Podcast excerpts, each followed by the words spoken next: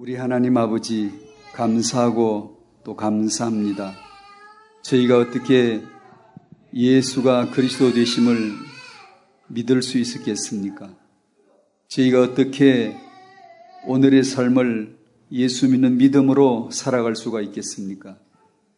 어떻게 우리가 이 유일하신 언약의 복음을 후대들에게 전달할 수가 있겠습니까?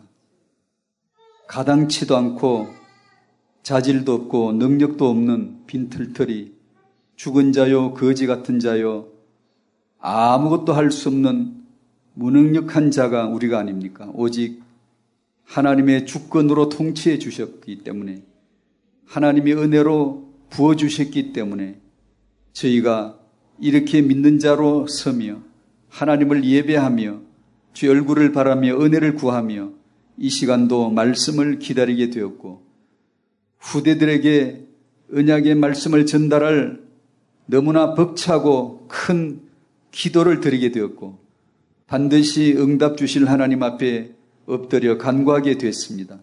하나님, 하나님이 주권자 되심과 하나님이 마음대로 행하심과 하나님이 주실 자에게 주시고 세울 자를 세우시는 그 은혜를 이 시간 부어 주시고 그 말씀을 부어 주셔서 저희들로 하여금 하나님의 그 마음을 헤아릴 수 있도록 하나님을 알아가고 그리스도를 알아가고 성령을 알아갈 수 있는 가장 복된 이 시간이 되게 하여 주시옵소서.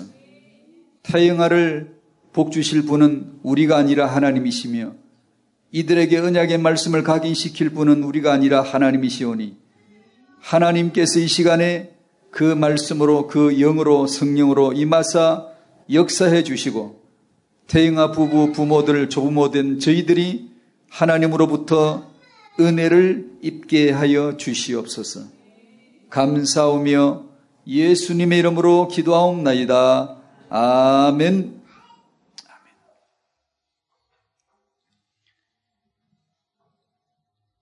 학은 보음화 제3과 데살로니가 우서 2장인데 한번 펴보실까요?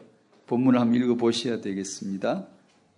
학원 녹음화를 통해 무엇을 주셨는지 다 받으셨지만 한 번 더 상기해 보십시다. 델스로니가 후서 2장 1절에서 쭉 이어지지만 4절까지 데스로니가 후서 전후서의 분위기는 대략 어떻게 느껴지나요? 여러분 마음에 어떻게 느껴지나요? 아, 메시지 지금 나오나요? 데살로니가 후서의 분위기는 일단 말세 마지막 때라는 그런 분위기가 있어요.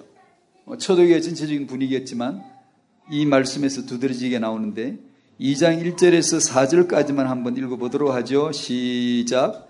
형제들아, 우리가 너희에게 구하는 것은 우리 주 예수 그리스도의 강림하심과 우리가 그 앞에 모임에 관하여 영으로나 또는 말로나 또는 우리에게서 받았다 하는 편지로나 주의 날이 이르렀다고 해서 쉽게 마음이 흔들리거나 두려워하거나 하지 말아야 한다는 것이라.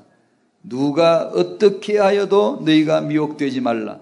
먼저 배교하는 일이 있고 저 불법의 사람 곧 멸망의 아들이 나타나기 전에는 그 날이 이르지 아니하리니 그는 대적하는 자라 신이라고 불리는 모든 것과 숭배받는 것에 대항하여 그 위에 자기를 높이고 하나님의 성전에 앉아 자기를 하나님이라고 내세우느니라. 아멘. 이 계속 이어지는데 여기서 어, 정의를 하자면 첫 번째 주제가 강림이네요. 1절에 사도 바울이 우리가 너희에게 구한다, 간절히 당부한다, 간곡히 당부한다. 뭘 그렇게 간곡히 당부할까요? 거기서 나온 주제가 첫 번째 강림. 강림이란 말 아시죠? 재림. 두 번째 다시 오시는 것. 지금은 언약 안에서 그리스도를 우리가 받았고 성령의 역사로 그분이 진리시다는 것을 들었고 시인하고 느끼고 살고 있지만 얼굴을 본 적은 없죠. 이 강림이란 단어는 출현, 현존이란 단어예요.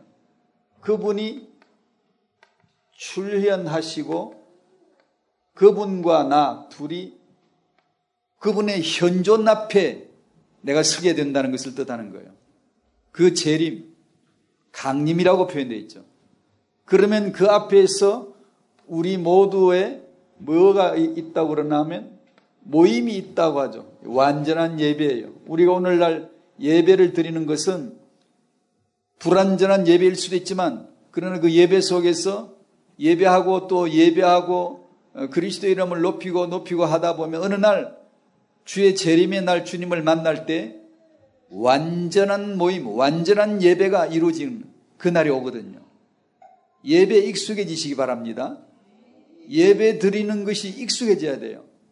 왜냐하면 그날에 그 예배 모임에 가야 되거든요. 그 완전한 모임, 예배가 있기 때문이에요. 이 주의 재림과 모임에 대해서 나는 너희들에게 할 말이 있다라고 말하면서 그 다음에 말이 미혹되지 마라. 초대교회 분위기였어요. 초대교회 성도들은 예수님이 자기 당대에 오실 줄 믿었나 봐요. 그렇게 생각들을 했나 봐요. 곧 오실 거야, 곧 오실 거야. 그러다 보니까 어떤 일이 있죠? 사기치는 거짓 선지자가 횡행하고 주의 재림을 오용해서 이용해서 엉뚱한 말을 퍼뜨리고 다니는 불안과 혼란을 조장하는 자들이 생기게 마련이죠. 우리가 우리 기독교사 역사에 우리 한국에도 여러 있었잖아요. 요 근래 제가 얼마 전에 뉴스를 봤는데 여러분도 보셨나? 한국은 곧 멸망한다. 그러니까 여기 있으면 안 돼. 빨리 저 어디 가야 돼. 나가야 돼. 한국을 떠나야 되는데 이분들 이, 이 교회가 무슨 교단인지 뭐 알아보지도 않았지만 브라질에다 땅을 엄청 사놓고는 자꾸 이제 이민을 시키는 거예요. 이 한국은 살면 안 돼. 곧 멸망할 거야. 그래서 이민을 꽤 갔더라고 벌써요. 그 불안과 혼란을 조장하는 거죠. 그 가면 뭐 거기 가면 피난처인가 도피성인가 힘들죠. 여러 가지 부작용이 생기죠. 그런 뉴스 내용이 나오는 걸 보았는데 그런 거죠. 미혹. 미혹은 뭐죠? 속임수예요. 예수 이름을 빙자해서 속임수를 쓰는 자들이 역사에는 아주 계속 나오게 되어 있어요. 왜냐하면 예수만 진리니까. 명품은 짝퉁이 있게 말하지 명품이 아니면 짝퉁이 없잖아요. 그러니까 이 진리를 가지고 미혹하는 속임수를 쓰는 자들이 늘 나오니까 이걸 조심하라. 절대로 어떤 일이 있어도 두려워하지 말고 마음이 흔들리지 않도록 하라는 사도의 군면이고요. 여기서 나온 김에 한 가지 더 추가한다면요. 여러분은 주의 재림을 믿어요, 안 믿어요? 믿지요. 다시 오실 것을 사도신경 고백 때마다 나오죠. 믿는데 실생활에서 오늘 오실 거라는 믿음이 간절해요, 안 해요? 저보고 물어보세요. 간절하냐고. 안 간절해요. 재림은 진리인데, 분명한 사실인데, 엄청난 순간이 다가오는데도 불구하고 우리는 재림에 대한 사모하는 감각이 의외로 너무 없어요. 그게 문제예요. 재림을 기다리지 않는 자, 이게 우리들의 대부분의 기독교의 문제예요. 그러나 일부, 일부 사이비 단체나 초대교회 이런 단체나 요즘도 간혹 등장하는 이런 단체들에 의하면은 재림을 이용해서 불안과 혼란을 조장하는 자들이 이 무리수를 두는 자들이 있고요. 그러나 제가 생각하기에 대부분의 기독교인들에게 문제는 재림을 기다리는 마음이 별로 없는 것 같아요. 신랑을 사모하는, 사랑하는 게 별로 적은 것 같아요. 이게 간절히 사모해야 되는데, 그러면 죄 지어야 안 지어요? 죄 지을 새가 없어요. 그러면 복음 사랑해요? 아, 안 해요? 사랑하게 돼요. 마귀 대적하게 되어요. 근데 요즘 시대는 현존하는 문화가 너무나 빛의 문화가 찬란하기 때문에 그래서 그런지 이게 주님의 재림에 대한 사모하는 마음이 의외로 너무 적다고요. 제 지금 제 얘기를 하는 거예요. 아침 일어나자마자 주여 말씀 암송하고 주 예수 그리스도 아버지 사랑 아들의 은혜 성령의 어, 역사를 선포하고 말씀을 길게 암송하고 아버지 아버지 사랑합니다. 이런 고백을 저도 매일 합니다. 아침에 일어나면서 하지만 어떻게 보면 자기 울리는 것 같아요. 내 마음이 정말 주님 오심을 기다린다고 하는 것이 무엇인가를 제가 알거든요. 제가 그려본 적이 있기 때문에. 사랑을 받은 적이 있기 때문에 사랑받는 게 뭔가를 안다고요. 그렇기 때문에 늘 갈증이 있죠. 그 사랑을 받아야 되는데, 그 사랑 안에 살아야 되는데, 내가 주님을 사랑하는 게 뭔가를 알아요. 왜냐하면 그래 본 적이 있기 때문에. 그렇기 때문에 지금 내가 주님을 사랑해야 되는데, 그 더 사랑치 못함을 내가 모르겠어요. 알지. 그러니까 늘 갈증이 있는 거죠. 그러다 제 믿음이 흔들린다든가 그렇다는 뜻은 아니지만, 그러나 그 영적인 미미한 그 격차가, 차이가 있음을 내가 신하지 않을 수가 없고, 네. 그래도 괜찮습니다. 왜냐하면 그래야 더 기도하고, 더 주님을 바라보게 되니까. 여기는 거짓 선지자가 언제나 있게 됩니다. 대부분의 경우는 느슨하고 기다리지 않는 대부분의 기독교인들의 문제. 거짓 선지자들, 이런 미워하는 자들의 특징이 뭐죠? 반드시 성경을 들고 섭니다. 반드시. 성경을 들고 서지 않는 자는 아예 불교지, 유교지, 다른 종교지만 거짓 선지자들의 특징, 반드시 성경을 들고 섭니다. 근데 성경을 들고 푸는데 성경을 성경으로 풀지 않냐고 뭘로 풀죠? 다른 교훈으로 풀어요. 제가 아까 말씀 여러분이 찬송한 신명기 6장 4절에서 9절 쉐마 이스라엘에 들으란 찬송을 불렀잖아요. 이스라엘 백성이 그 언약을 쉐마를 제대로 알아들었고 그걸 각인하고 뿌리 체질되도록 계속해서 해왔다면 지금 어디에 도달해 있어야 돼요?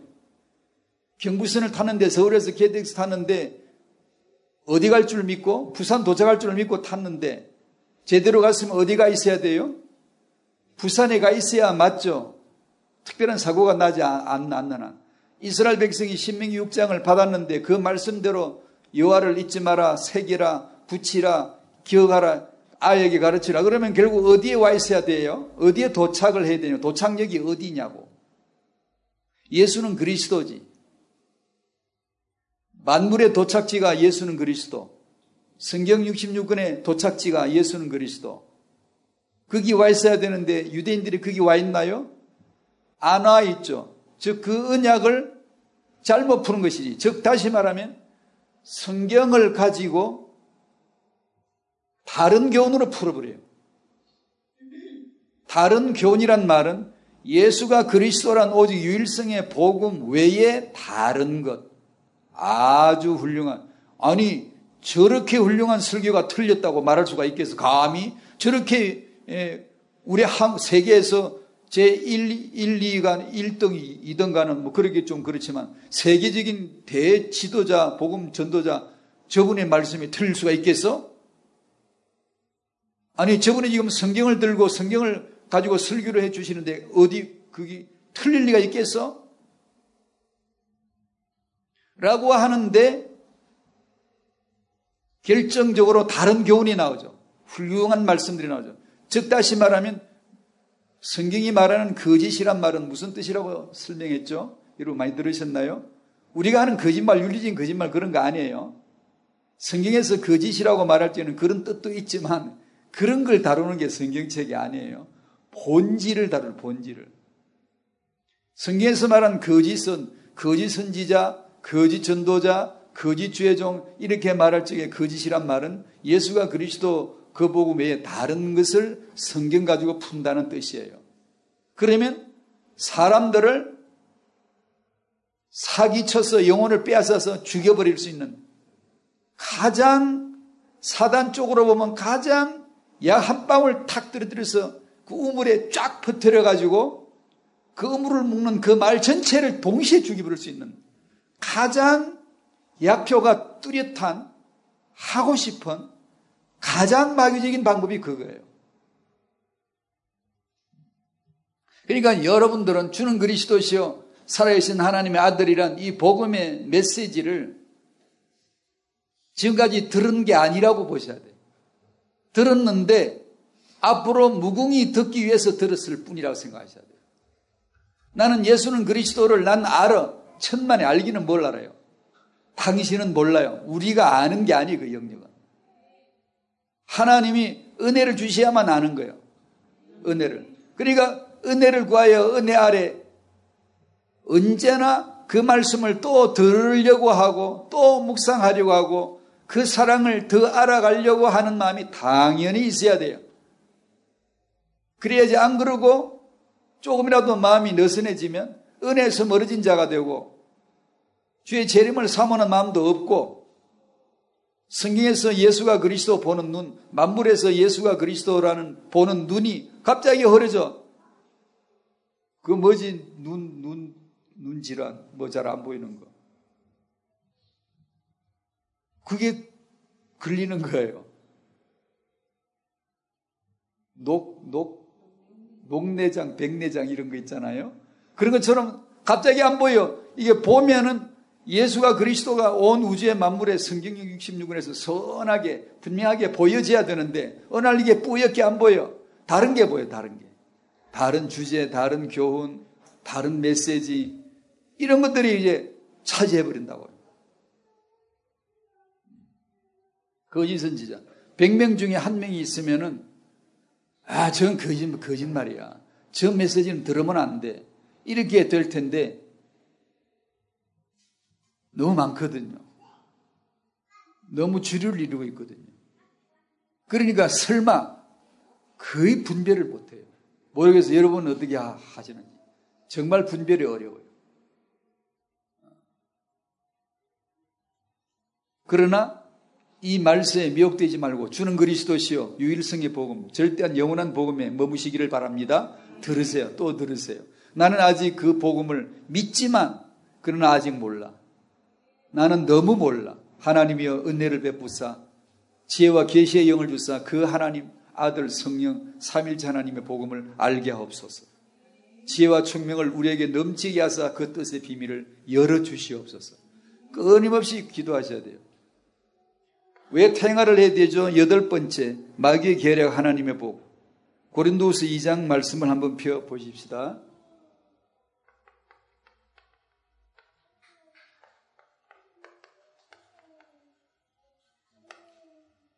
1마귀의 계략이 하나님 복, 1마귀 이 하나님 이렇게 대등한 1번, 2, 2번으로 쓰기가 참 죄, 죄성스러운데 재수 없긴 한데 그래도 그냥 메시지 정리니까 써봅시다.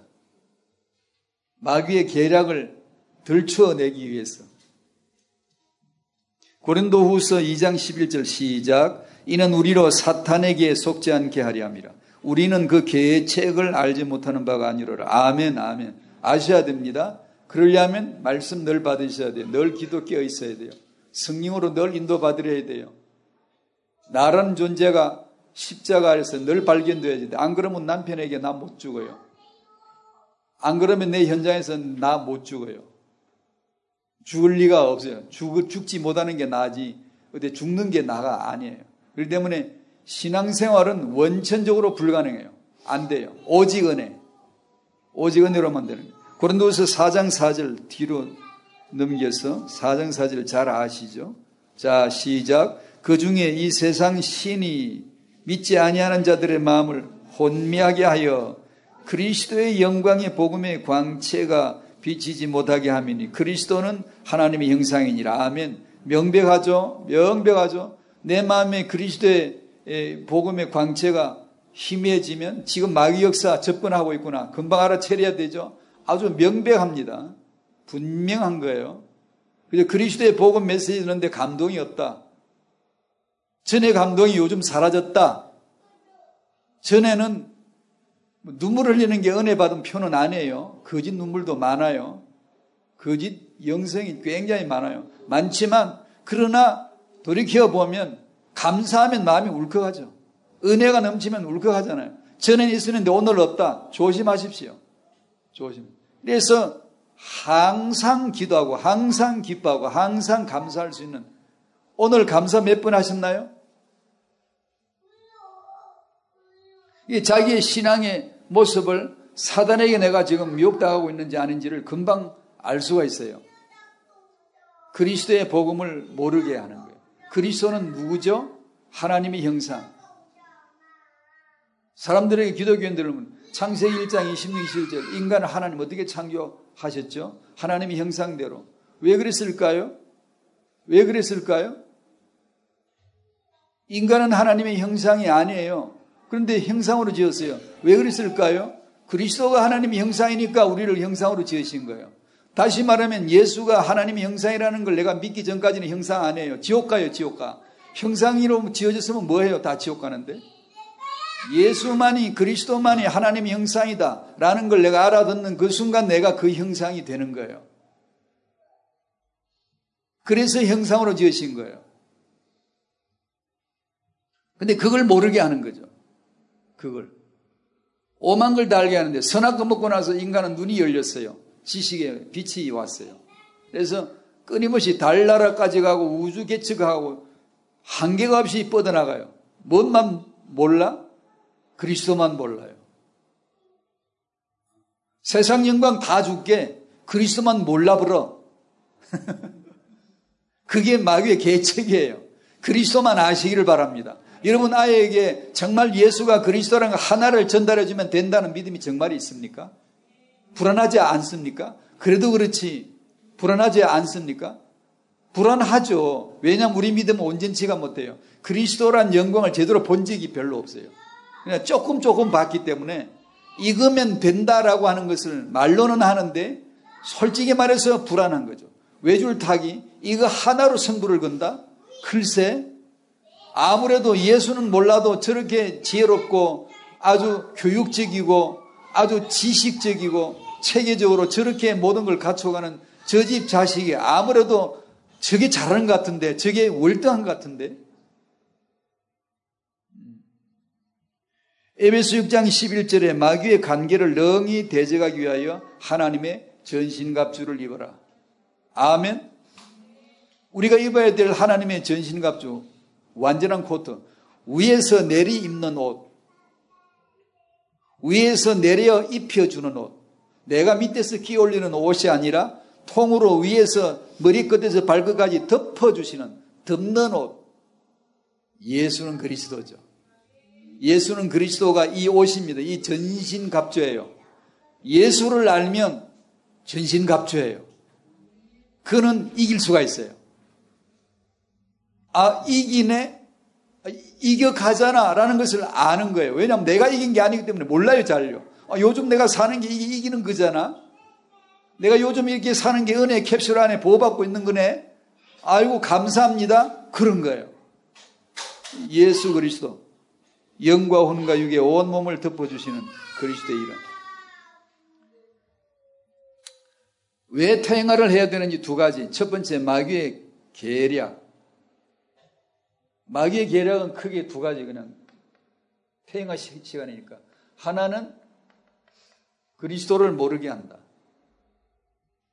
창세기 3장 아시죠? 주권자 하나님을 쏙 빼버리고 문장에서 빼버리고 교과서에서 빼버리고 언어에서 빼버리고 우리 삶의 사고와 방식 생각에서 없어져 버려요. 없어져 버려. 주권자 하나님 없어져. 그, 그 자리에 누가 쓰죠? 우리는 보통 우상, 우상 그러죠. 우상이 그, 그 자리에 세워져 있다. 우상을 무너뜨리라. 무너뜨릴 만하면 무너뜨리세요. 그러나 그거 무너뜨려 봤자 우상 무너지지 않아요. 뭐가 무너져야 될까요? 나, 나, 나. 구약에는 그런 우상 언급을 하죠. 그것이 곧 마귀의 실제적인 역사이며 그 마귀는 나라고 하는 자육을 통해서 역사한다는 신학적인 신약이 오면 그런 우상 얘기 나오긴 하, 지만그 우상에 아, 그 우상을 누가 만들어요 그냥 솔직히 말해서 누가 마, 만들어요? 사단이 만들어요? 아니에요. 나가 만들어 나. 그렇게 만들도록 배후에서 악의 영향력을 행사하는 이가 마귀예요.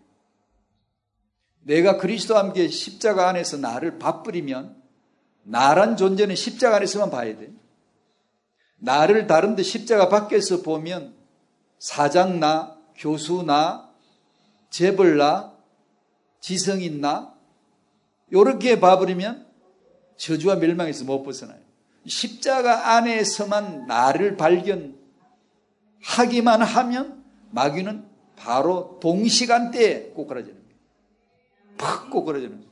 내게 역사할 수 있다 없다? 없지. 내가 그리스도 함께 죽었는데 내 안에 그리스도 자신은 너에게 역사해. 못하는 거지. 그러니까 창세기 3장이란 주권자 하나님을 쏙 빼버리고 그러니까 여러분의 어느 속에 항상 아이에게 들려줄 때 기도 들려주잖아요. 기도를 하, 잖아요 근데 항상 인지시켜줘야 돼요. 은혜 주권, 하나님의 주권으로 내가 어떻게 구원받았을까? 아무것도 이유 없어요. 일도 없어요. 오직 주권이에요. 왜 저 시골 촌놈들 어부들을 부르다가 사도 삼았을까? 자질, 자격, 학력? 아니에요. 그게 아니라는 걸 역설적으로 설명하려고 저 북쪽 촌놈 출신들만 싹 모은 거예요. 그게 아니라는 것을 설명해 주시려고 장기, 세리, 혈육적 여자, 가나보다 잡힌 여자, 그런 사람들만 구원에 데려가신 거예요. 그게 복음이야. 그게 나야. 나는 누구를 좋아하는지 알아? 그걸 설명해 주시는 거예요. 여러분이 난, 나도 그래도 좀 가진 것 같아. 나도 요즘 문화생활이 그래도 재밌는 것 같아. 라고 생각만 스쳐도 당신은 이미 마귀 냄새가 퍼진 거예요. 하나님의 주권으로 됩니다. Remnant 키운다고 어림없어요. 잘 키운 사람 Remnant 된 적 한 번도 없어요.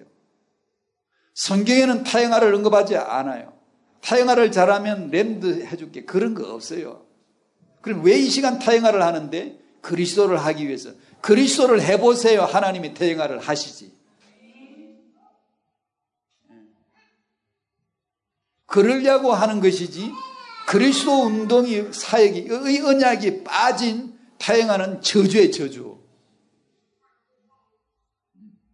그러니까 아이들에게 언제나 너를 레논드로 세우실 분은 하나님이시다. 그 주권으로 세우신다. 우리가 할 일은 다만 그분 앞에 은혜를 받아야 된다. 긍휼히 여기심 아래 엎드려야 되고 항상 주권자 하나님. 하나님은 자기 이유 때문에 움직이지 우리 이유 때문에 움직이잖아요. 우리가 죄졌다고 오셨어요. 아니요. 자기가 창세전에 오기로 했기 때문에 온 거예요. 우리가 죄지어서 예수가 죽었어요. 아니요. 하나님이 자기가 창세전에 죽기로 했기 때문에 죽으신 거예요. 자기 이유, 자기 동기, 자기 목적이 이한 거예요. 그분은 우리 위해서 희생하지 않아요. 자기가 자기 자기 언약을 자기가 세우고 자기 언약을 자기가 이루고 자기가 죽고 자기가 완성하고 완성품을 우리에게 오직 은혜로 주시는 거예요. 그러면 이게 완전히 은혜로만 내게 왔구나를 알면 뭐 하죠? 주일날 어디 갈까? 골프장 갈까요? 절대로 안 가죠. 왜냐? 은혜로 내가 이렇게 구원을 받았는데 어디 가나 교회 가지. 신방 왔기 때문에 내가 교회를 가나? 그런 졸렬한 신앙 형태를 빨리 벗어나지요. 그럴 필요가 없지요.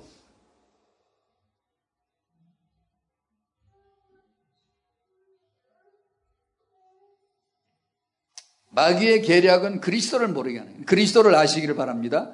여러분의 타영아에게 들려줄 건 오직 그리스도예요. 오직 그리스도.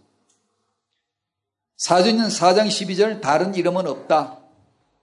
예수 외에 다른 이름은 없다. 갈라디 1장 6절에서 9절 예수 외에는 다른 복음은 없다. 디도스 2장 13절 예수 그리스도는 누구다? 하나님이시다. 놀랍잖아요. 이런 말들이 내 영혼을 배불리 주지 않습니까? 얼마나 부유하게 우리가 믿는 예수 그리스도가 하나님이십니다. 결정적으로 불신자는 그걸 몰라요. 세상 걸 몰라요. 우리가 아는 은혜 받은 지식은 결정적으로 이거 하나예요. 예수가 그리스도의 그분은 하나님이세요. 그분은 오실 거예요.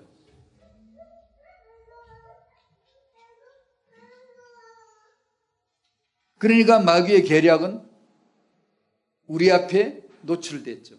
우리가 알지 못하는 바가 아니로라. 뭐죠? 아, 그놈은 뭘 역사하죠? 그리스도의 복음의 광채를, 영광의 광채를 받지 못하게 하는 거예요. 어떻게 하는 게 가장 좋은 수단일까요? 거짓 선지자 하나 세우면 천명, 만명, 원천 봉쇄해서 그리스도의 복음 못 듣게 만들고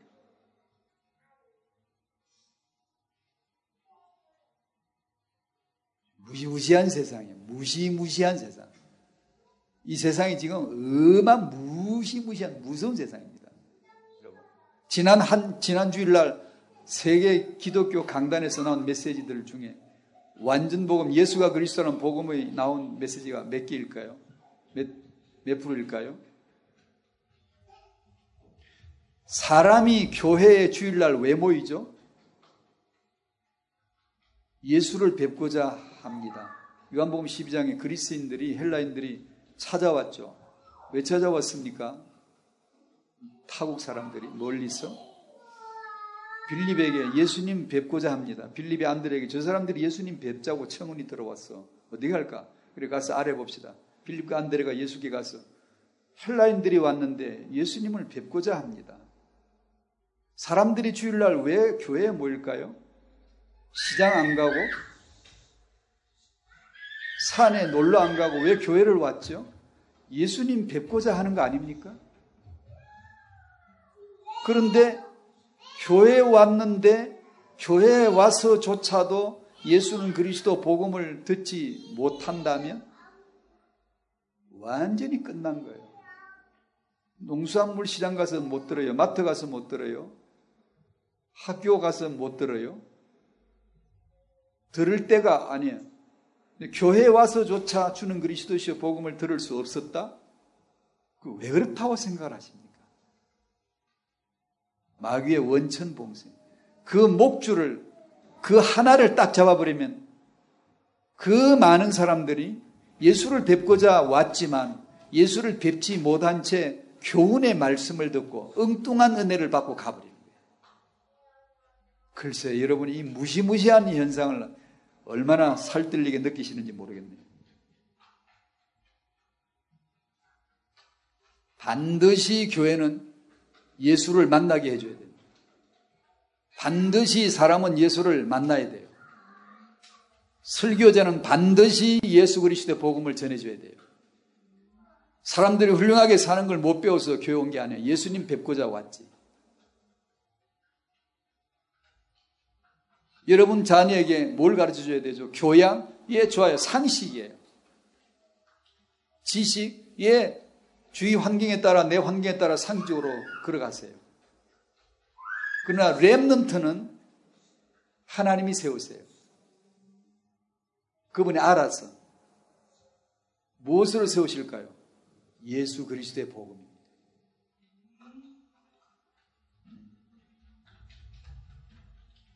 마귀 계략은 부모로 하여금 후대를 후대 비전을 모르게 합니다. 우리가 오늘 타인과 전도학교를 모인 이유는 이 부부 부모들로 하여금 조부모들로 하여금 하나님의 후대 비전을 알도록 하기 위해서이죠. 어떻게 알죠?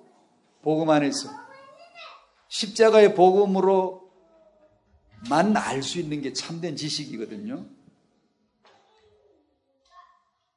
창세기 3장 부부 부모의 타락, 창세기 4장 6장 후대 타락, 말세의 대체 문화 이렇게 정리해 봤습니다. 창세기 3장은 부부 타락이에요. 부모 타락입니다. 보통 가출은 누가 할까요? 사회적인 문제가 되는 가출 문제. 누가 하죠? 어? 청소년 가출. 70% 이상이 성인이에요. 몰랐죠? 가출하는 70% 이상이 청소년이 아니에요. 다 큰 어른들이라고요.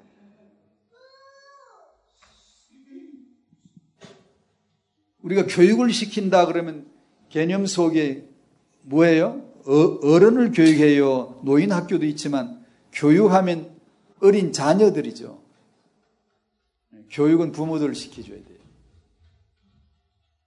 부부가 되는 교육, 부모가 되는 교육은 빠져요. 안 해요. 왜 안 할까요?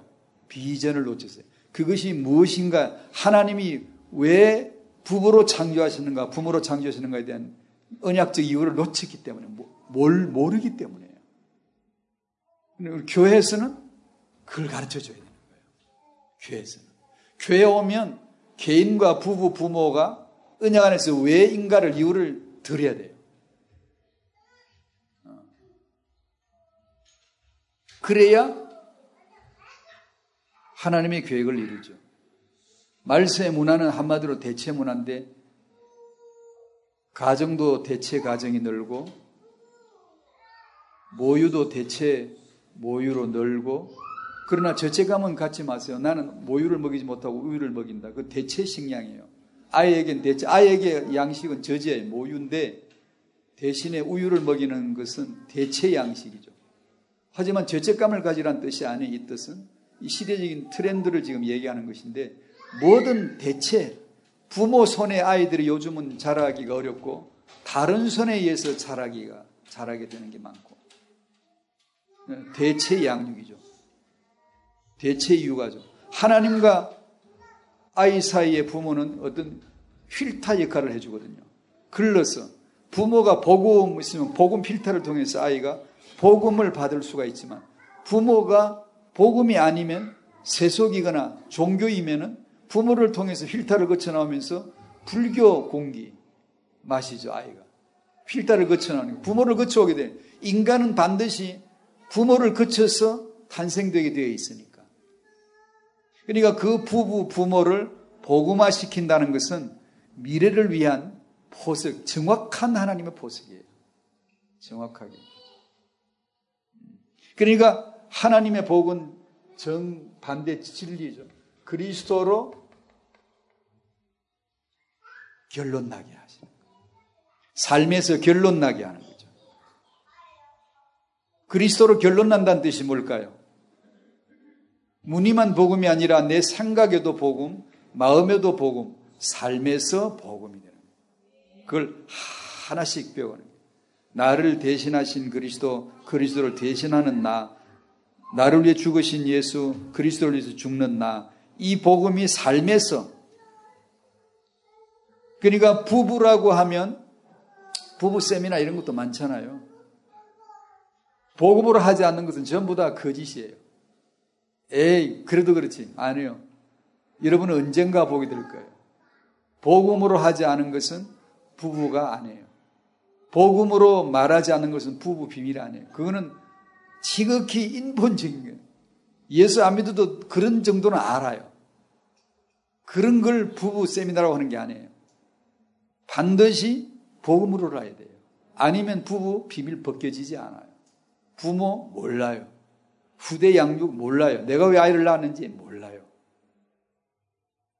그래서 마지막에 복음 안에서 회복되게 하십니다. 이 부분은 WRC에서 받은 메시지 가운데 중요한 다, 다섯 가지가 있었지요. 반드시 언약 안에 있어야 되는데 언약의 언약 다음에 비전, 비전 다음에 꿈, 기도,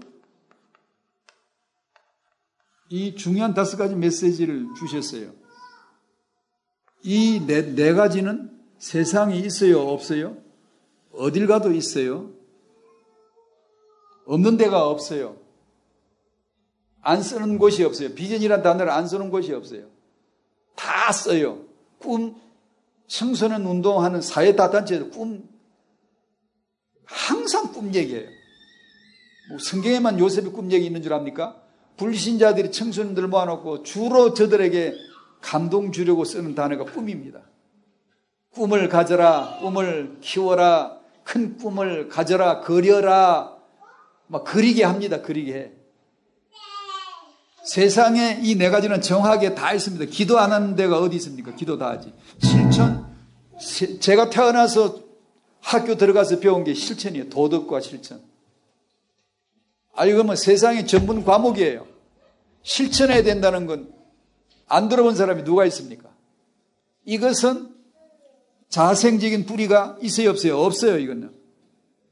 비전 가지도 지옥 가요. 꿈 가지도 지옥 가요. 기도해도 지옥 가요. 실천해도 지옥 가요. 이것은 스스로 살아남을 수 없는 거예요. 죽은 거예요. 멸망일 거예요. 여기서 세상 종교나 세상이 타질 수 없는 것 딱 하나. 뭐죠? 금방 알, 알겠죠? 언약. 언약이 뭐죠? 그리스도예요. 이거 하나는 없어요. 그리고 필요도 하지 않아요. 있어야 되겠다 생각한 적도 없고 요구한 적도 없고 아무것도 이에 대해서는 몰라요. 이 언약에 그리스도란 이 언약만이 이 말씀만이 생명이 있어 뿌리가 있어요. 뿌리가.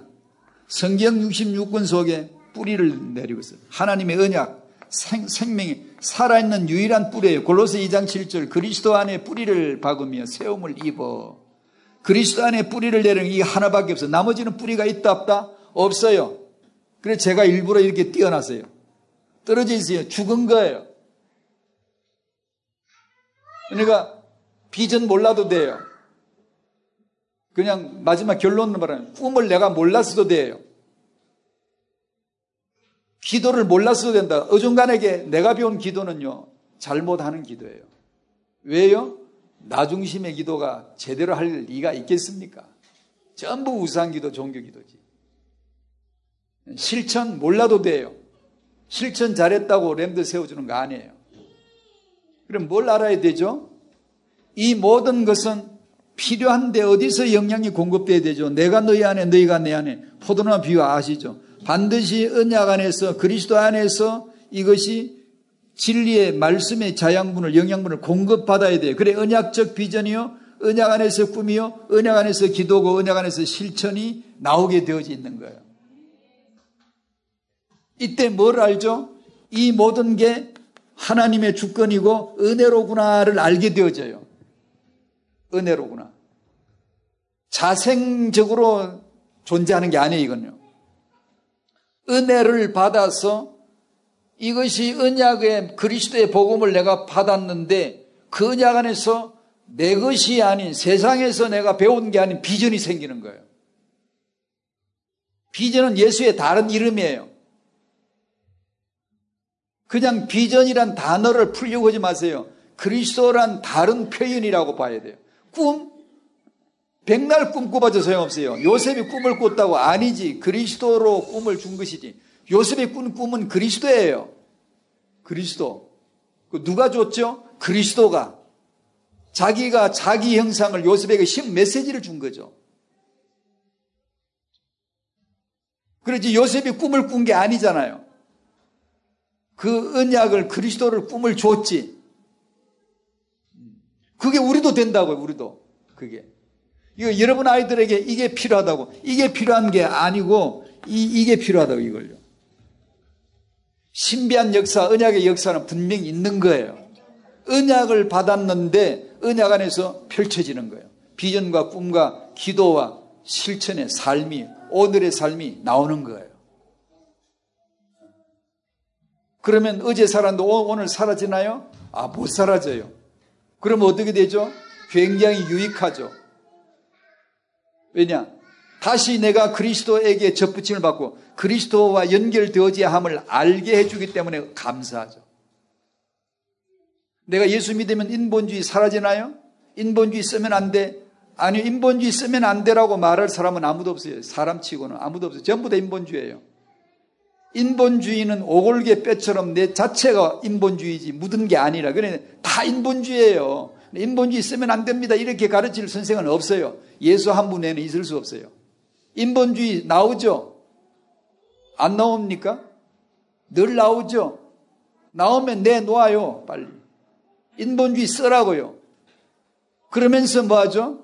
나는 인본주의일 수밖에 없구나를 그리스도로 알아가는 것이 은혜 받은 자예요. 그러니까 인본주의 있는 거 괜찮죠? 나는 있고 저 사람 없으면 억울한데 다 똑같아요. 그러니까 괜찮아요. 이 모든 것은 예수가 그리스도 되심을 위하여 존재할 뿐이다라는 결론만 나면 다 좋은 거예요. 다. 그렇게 해야 부부가 해석이 돼요. 보험적 해석이 돼요. 그래야 내가 이 아이를 왜 키우는가에 대한 보험적 해석이 나와요. 잘 자란 아이, 잘못 자란 아이. 우리 보기에 그런 것이죠. 그, 그것은 언약적 평가가 아니에요.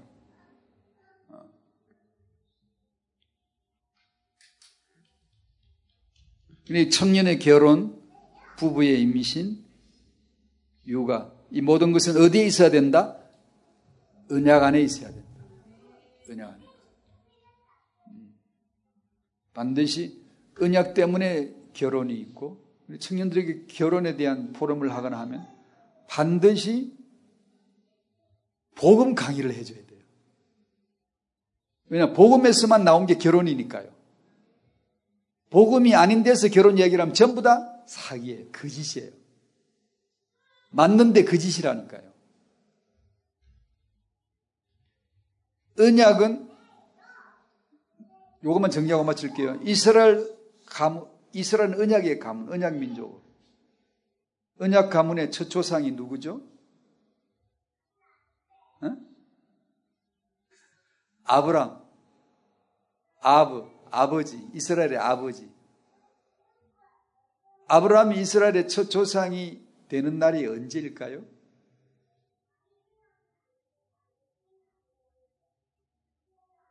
불임 아내 할머니 사라가 임신하는 날, 임신하고 아들 이삭을 낳는 날, 드디어 아브라함은 조상이 되는 거죠. 아버지가 되는 거야. 그러기 전까지는 아버지가 아니지. 이스라엘의 조상이 아니지. 그러니까 아브라함이 조상이 될 수 있는 유일한 요건이 딱 하나 있어. 그 불임 할머니 사라가 애를 낳는 날이 와야 돼. 그래서 불임 할머니 사라로 하여금 아이를 낳게 하신 분이 누구예요? 그게 바로 언약이에요. 하나님이시라고. 언약을 주셨다고. 왜 주셨죠? 언약이 뭐예요? 예수가 예수를 위하여 예수가 그리스도 되시게 하기 위해서 주신 걸 언약이라 그런 거예요. 그 구약의 이스라엘 역사, 이스라엘 가문을 마감을 지어야 돼. 구약을 마감하고 그래야 신약이 시작이 되지. 율법을 끝내야 복음이 시작이 되죠. 마지막 이스라엘 율법의 마지막을 위해서 어떻게 하죠? 불임 할머니 엘리사벳을 잉태시켜서 세례요한을 낳는 날, 세례요한은 율법의 선자의 마지막이에요. 마지막. 제가 뭘 설명하냐면 하나님이 언약으로 말미암아 역사를 조율하신다. 시작도 하시고 마무리도 지으시고 복음의 시작을 어떻게 하, 시죠 어떻게? 그리스도의 복음의 시작이 어떻게 되죠? 그리스도가 하늘에서 그냥 나다 하고 나타나셨나요? 아니죠. 처녀 마리아를 통하여 잉태케 함으로 그리스도로 칭하는 예수가 나신이라 함으로 복음이 시작되게 하시잖아요. 즉 다시 말하면 언약은 이 시작을 임신으로 시대적인 언약 역사를 운동을 한 성도의 임신을 통하여 징조를 주시는 거예요. 그러면 그와 같은 응답은 아니지만 그와 같은 언약과는 좀 다르지만 이 시대에서 다음 시대 세계 복음을 위한 다음 시대에도 언약의 레몬드가 필요하다면 하나님이 그 사람을 세우시게 되어져 있거든요. 그렇다면 어디서 세우실까?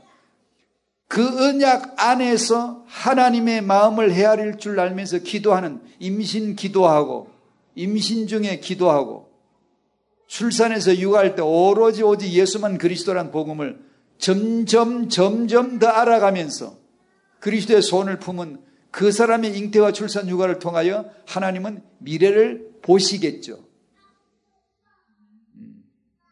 우리가 그렇게 했다고 해서 하나님이 당연히 이걸 세우신다? 아니 그런 법은 없어요. 없지만 하나님의 주권 아래서 우리는 엎드리는 거예요. 은혜를 구합니다. 긍휼히 여기사 우리와 우리 후대를 언약 안에 세우시고 언약을 위하여 세우시고 언약 안에 쓰임받게 해주십시오. 하나님 이 주의 종으로 언약, 언약의 사람으로 써주세요. 쓰임받게 해주세요. 끊임없이 간구를 올려드려야 되는 거예요. 그리고 환경은 최선을 다하는 거예요. 말씀을 받아가면서 그날 환경, 주어진 환경, 불평하지 말고 자기 수, 수준에 교육시킬 만큼 시키고 안 되면 괜찮고 그런 것 때문에 좌우되는 게 아니에요. 세계 보고 말하는 것은 그런 것 때문에 좌우되는 게 결코 아니에요. 하나님의 주권이 주권이. 더 얘기하면 시간 가니까 여기서 끝냅니다. 다음 주 또 만납시다. 기도하죠. 하나님 감사합니다. 왜 타행화를 해야 되는지, 왜 후대를 축복해야 되는지 그 이유를 언약 안에서 발견하게 해주시고, 마귀의 계략이, 계책이 무엇인가를 알지 못하는 자가 아니라 알고, 훤히 알고, 오직 예수만이 그리스도란 복음에 집중하고 각인뿌리 체질 되도록 우리를 도와 주시옵소서. 그래 후대들이 그 언약의 복음 듣고 그 복음을 받으며 자기도 모르는 새에 언약의 부말에 내가 언약의 이유 있게 잉태되어지고 태어났구나. 하나님의 주권적 섭리를 받을 때까지 깨달을 때까지 주님 열어주시고 축복해 주시기를 기도하옵나이다. 감사하며 예수님의 이름으로 기도합니다. 아멘.